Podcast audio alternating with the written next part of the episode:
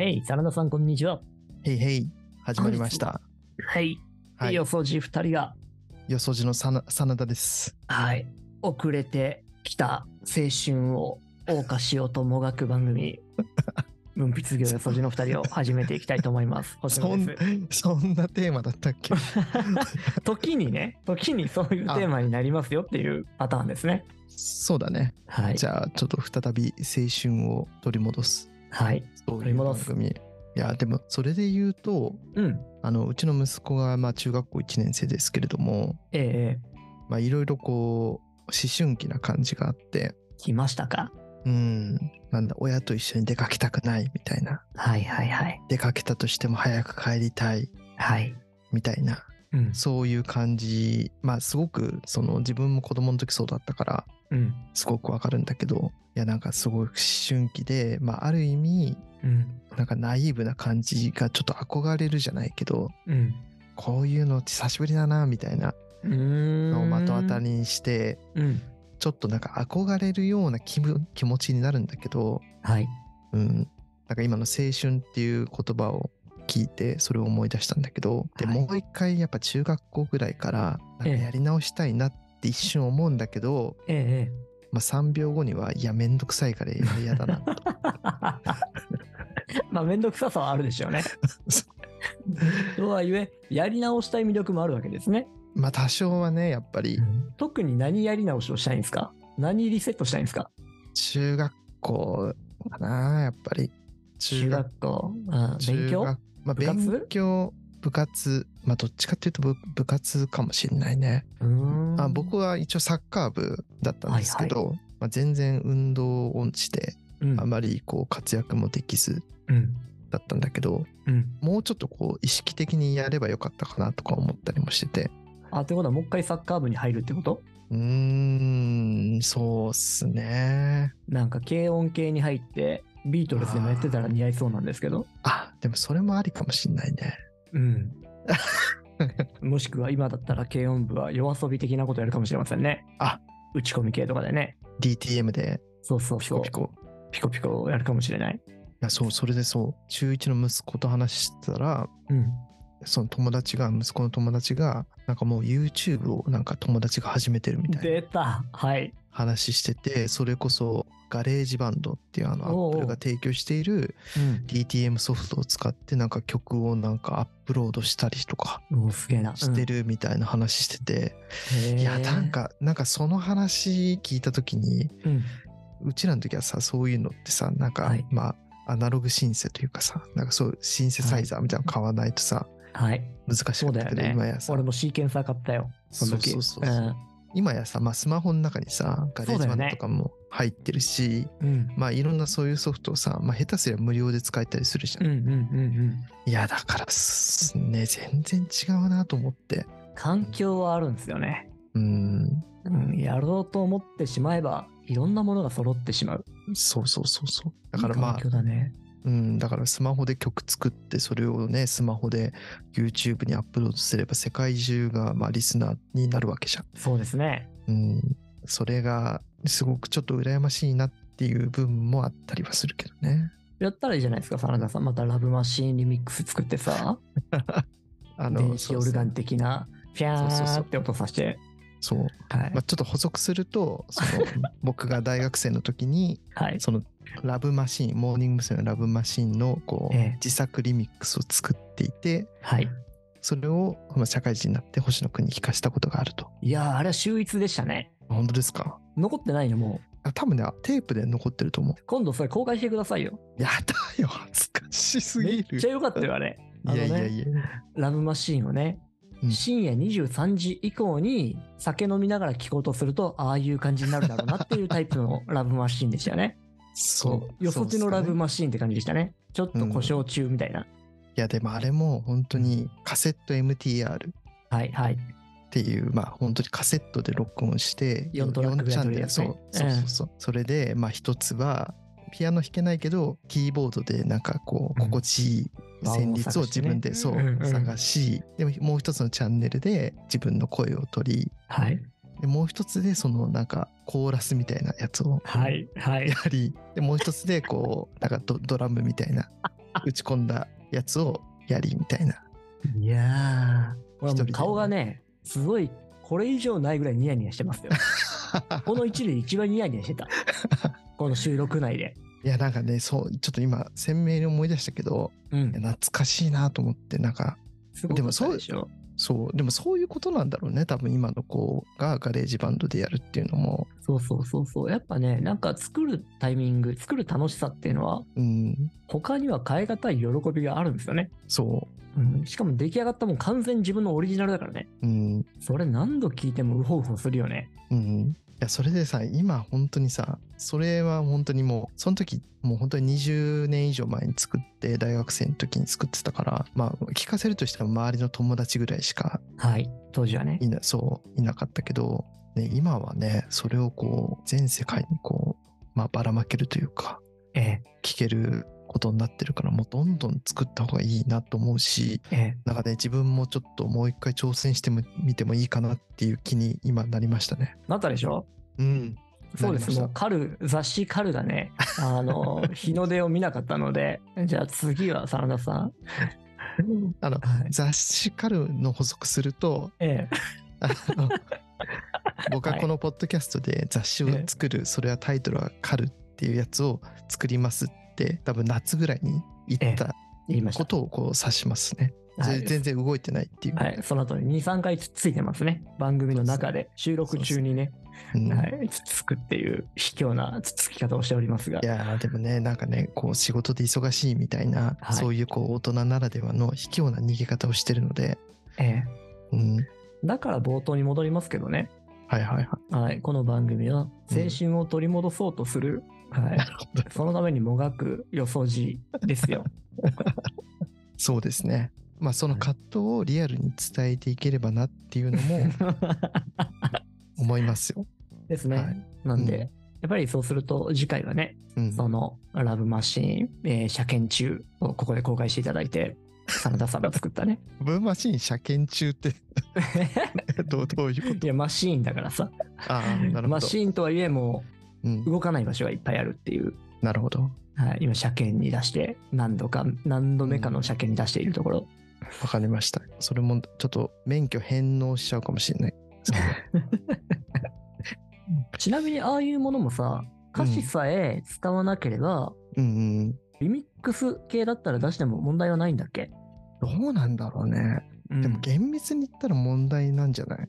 でもなんかこう YouTube とか見てると勝手にリミックスみたいなのが、いや5万とあるけどね、うんん。でも厳密に言ったら多分ダメだと思うけどそっかそっか。じゃあまあそこら辺を調べた上で大丈夫な形で見せましょうね。あえあれをえ、ええ、あれをええ。ぜひね、どっかであさっといてください。どこだったかなっていうのをわかりましたよろしくお願いします。はいはいとこ。ろで、えー、と今回は全然こう青春ってキーワードでめちゃくちゃ脱線してたけどええ。今回は違いますしたね。今回は、えーとはちょっとある漫画をこう、まあ、取り上げたってちょっと話できればなと思っててうんうん。それがですねあの清野徹さんの新しい連載ではい。「スペアタウン作ろう自分だけの予備の街」というのがですね2022年12月に新連載としてうん。スタートしたので、まあ、ちょっとそれがね非常にこう面白かったので、はいその話したいなと思ってます。ありがとうございます。清野徹さんっていうと、あれですね北区赤羽そうそうそうそうそう、うんうん。の漫画で有名で、まあ、何年か前にこう壇蜜さんと結婚したことでおもおはいはいはいはい。で、まあ、結構なんかテレビとかにもたまに出ててうん。常にこうマスクをしていてうん。ちょっと怪しい感じの男性なんですけど、うーん。うん、でずっと結構その赤羽をテーマにしたこう漫画とか、まあ、そういうのをこう連載されていてはい。で今度そのスペアタウンという、まあ、新しい連載が始まったんだけど、まあ、これはまあ清野さんはその壇蜜さんと結婚はしているけれども壇蜜さんは世田谷に住んでいるうん。で清野さんは赤羽に住んでいるっていうところで、同居婚じゃなくてあれなんですよ別で住んでる結婚はしてるけど別居して別居るんですよ婚なんですね。そうそうそうへえ。それでいいタイミングでお互いのこうなんだろう、うん家を行き来してるみたいな感じのうんうん。結婚の仕方をしているらしくて、ああ、素敵ですね。うん、うん。でその清野さんがですねうん。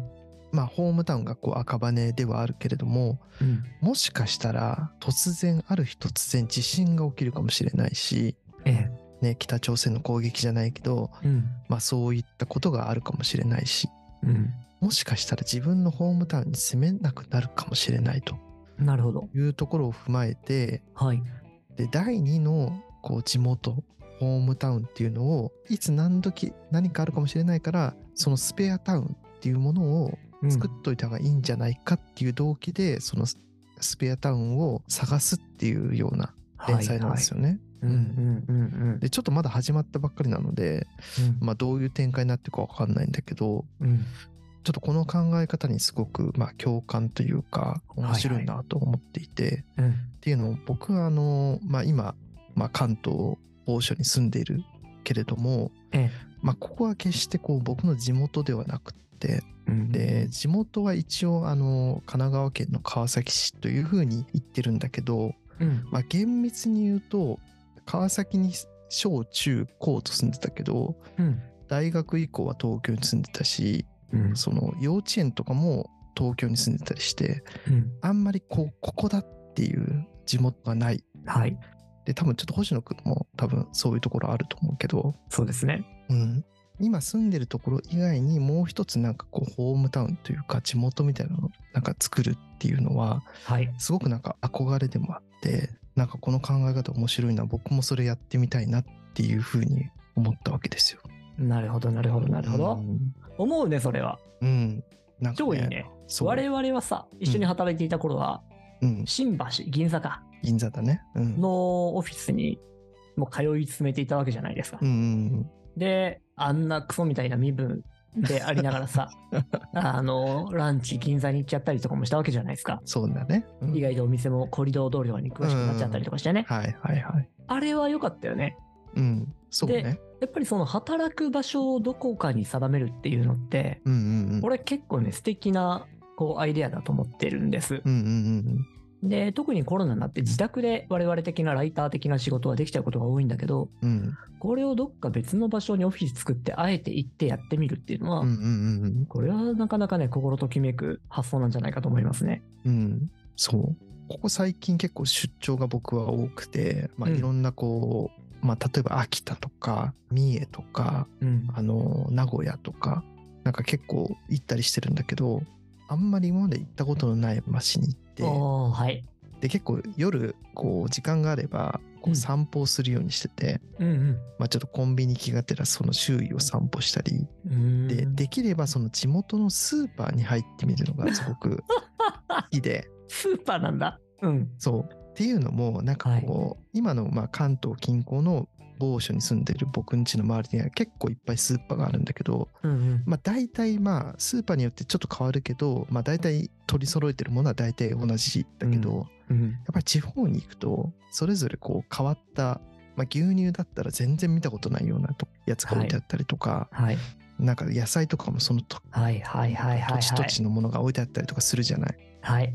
ああなんかこういうのあるんだとかうん。っていうなんか新鮮なあ、じゃあも、のがこの真田さんの考えるスペアタウンはそこそこ異国感があるわけですね。ああそうそうそうなんかね、うんそうその全然知らない土地にうん。さまよい込んでうん。徘徊するじゃないけどうん。うん。うん。多少こうあんまりこう地図をインプットしないではい。フィーリングで歩いてみるみたいなはいはいはいはいこ。とをしするのがすごく好きな。なるほどね、うん同じ場所にもう一回行ったりとかも好き？あそそれも好き。あじゃあ、本当にそこを理解していくっていうのは楽しいんだね。そう、両方好きかな。だから全然行ったことない街と。そなるほど。例えば、ロールプレイングの途中まで進んで、中ボスかなんかに出会って、そこで負けて、で、海に放り出されて、流れ着いた島でもう一回リスタートみたいなね。う。そう。うんちょっとあんまり共感できなかったけど。あそうそういうこと。残念です。うんあ確かにそうだね。そういう感じかも。うーん。でも、そうすると、今これは教習の話をしてるんですか？いや、やっぱりスペアタウンというか、こううん新しいこう地元みたいなものをうん。なんか作っていきたいっていうなるほどね。話ですね。はいはいはい。作ったらいいんじゃないですか、青春活動の一つとして。そうっすね。青春活動。うん。今、フラッと言ってしまいましたけど、いいですね、青春活動って。あちなみにさ、それで言うと、うん。なんか星野くんもこういろんな場所に住ん、いろんな土地に住んではいはいはいると思うけど、うん。なんかまあ合う合わないみたいなの多分あると思う思うかなと思ってて、うん、うこん。こはすごいなんか良かったなとかってある？海外も含めちゃう？あ、含めて全然含めて。海外含めちゃうと俺ヨーロッパはうん。緊張しちゃう。緊張しちゃう。体でけえからみんな。ああ、そっか。うん。エレベーターの中とかにめちゃくちゃでけえおじちゃんと二人で乗るとかちょっと怖え。うんえ、海外、え、ヨーロッパに住んだことあるんだっけ？あ、いや、海外旅行とかね。あ、旅行、あ、旅行ね。うん。うん。だから同じ感じでアメリカもきついだろうなとは思うんだけど。うんうん。で、その点、アジアはね、結構どこ行ってもやっていけるだろうなという感じはしてた。あ日本の中で行けば、あんあ。ま。地域で差はそんなに感じないけど、うん。奄美は良かったよ。ああ、そっか。うん。なるほど。あとは結構な田舎感のあるところの村みたいなところ、うんうんうん。うん、もう良かったよね。ただ、ああいうとこ行くとさ、うんもう本当ネットとかに何かが載ってるわけじゃないから、うんうん。近所の人と話をしていろんなことを知っていかないと、一向によそ者のまんまっていう感じにはなるよね。そのね、地元との溶け込み方っていうのもね、うん。うん、あるよね。うん。うまくそこに入り込めていった感覚があるときに、ああ、やったなと思う。反面。う。うんん、めっちゃコミュニケーションが密になりすぎちゃったりするから。なるほど。うん。まあでも無理って言ってレベルじゃないけどね。うんうんうん、なので、比較的どこでも私は行けちゃうタイプだと思います。うん。なるほど。うん。どっか行きたいとこあります？まあね、長崎ですかね。おーなんか似合いますね。あ、本当？いや、実はね、父親が長崎の人なの。あ、そうなんですか？そえー、言われたらなんか、ちゃんぽん的な顔してますもんね。う。どんな顔？ちゃんぽん的な顔。なんか、なんていうの？アジアとヨーロッパが出会いましたみたいな顔してるじゃないですか。なるほどね。いろんなの混じったってことで。はい。なるほど。そうう。んそれでね、うん。父親が長崎出身だから、うん。でまあ子供の時にも何回かやっぱ長崎行ったことがあって、うん。うん。まあ子供の頃はあんまりそこまで愛着なかったんだけど、うん。ちょっとやっぱりまた行ってみたいなっていう気持ちにはすごくなっていて、うん。うん。うん。で、やっぱり長崎って独特なこう、こう昔出島があってみたいな感じで、まあ独特なカルチャーとかもありそうだから、うん。なんかね、ちょっと探索してみたいなっていう気にはなってるかな。長崎は日本の中にあるエキゾチックタウンですよね。うん。そうそうそうそ俺も行ったことないけど、そのね、惹かれる気持ちはめちゃくちゃわかる。う。うん。一個特殊な感じしますね。うん。うん。そうなんですよ。いいね。じゃあそこに事務所作りましょうよ。そうだね青。春活動として。いやでも、それはでもありかもしんないよね。うん。長まあ、毎崎支社。日出勤はできないと思うけど、うん。うん。自治体のなんか調べたらすごく安く、なんか、ああね、サテライトオフィス的なものは意外といろんな助成金もあったりしますよね。そうそうそうそう。うん。多分そんな羽田から行ってもまあ1時間ちょいぐらいで着くだろうし、はいはいはい。うん。ありなんじゃないですか？何回かね、年に何回か合宿とか、とりあえず行ってみましょうか、今度、長崎。そうですね。行ったこと。え、真田さん何度かあるんだよね。何度かある。お父さんの実家だもんね。そう。何度かあるけど詳しくはない。うーん。うん。興味ある。超ある。うん。じゃあ、じゃあちょ忘年会か新年会、長崎ですね。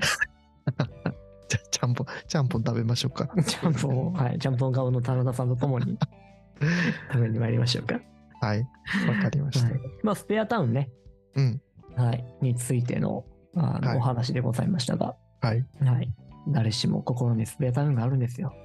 そうですね。はい。じゃあ終わりましょう。さっさと。はい。じゃあ、こんな感じで。はい。ほんとはい今回もどうもありがとうございました。はーい。はーい。